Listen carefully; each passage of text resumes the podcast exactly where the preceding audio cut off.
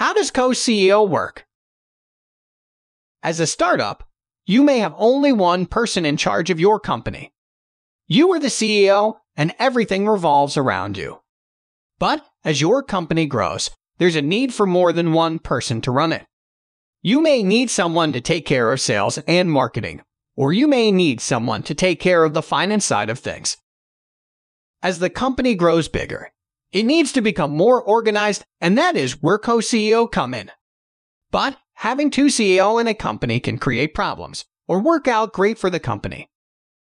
Before we go into the details of how co CEO work, let's look at why companies choose to go with this arrangement. There are three main reasons why a company chooses to have two CEO. One, better management of the company. Having two people working together on one project can lead to better results than having just one person do all the work. Having more than one person looking at a project from different angles can help in decision making and problem solving. This can lead to better management of the company and an increase in productivity for all employees involved with that project or area of business activity. 2. Avoiding a conflict of interest issues in businesses with two co founders.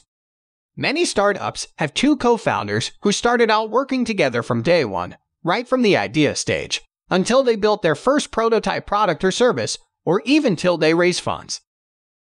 So, it is easy for these two co founders to get into conflicts because they are spending every waking moment together and don't have anyone else around them who can tell them when they are wrong or getting too emotional about something. So, what happens is that Sometimes these co founders clash with each other over petty issues, and eventually this leads to fighting over bigger issues, like how much equity each founder should own in the business or how decisions should be made.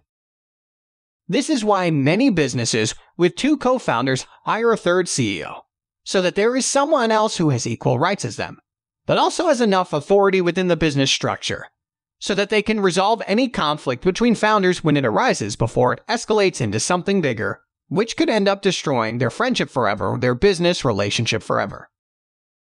It also ensures that no matter what happens between these founders later on, there will always be an impartial third party present who can step in and solve the problem. 3. Having more than one CEO can help the company deal with its business growth.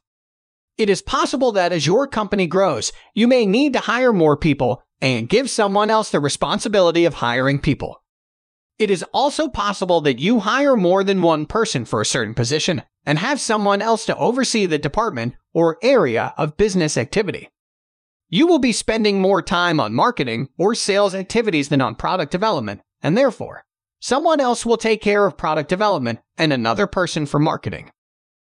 As your company grows, it needs to be organized properly, and this can only happen if there are multiple CEO running different departments or areas of business activity within the company. Now that we have seen why a company might want to have two CEO, let's look at how co-CEO work in an organization.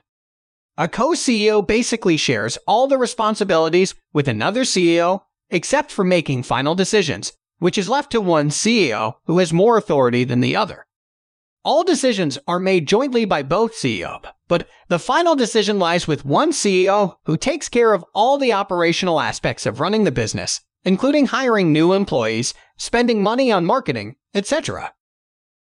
They also oversees all departments or areas of business activity within the company which they have been given responsibility for by both co-CEO, as well as by senior management within the company. The other CEO looks after everything else like dealing with customer service issues or dealing with complaints from customers. They might also look after staff management issues, doing research about future business opportunities, managing their own teams within their departments, and taking care of everything else needed for running their part of the business smoothly. This division of responsibilities can be done however both co-CEO want it, but they should try not to overlap too much when it comes to different areas of responsibility, so that they don't get into conflicts with each other over small things. Having two CEO can help keep your business organized no matter how big it gets.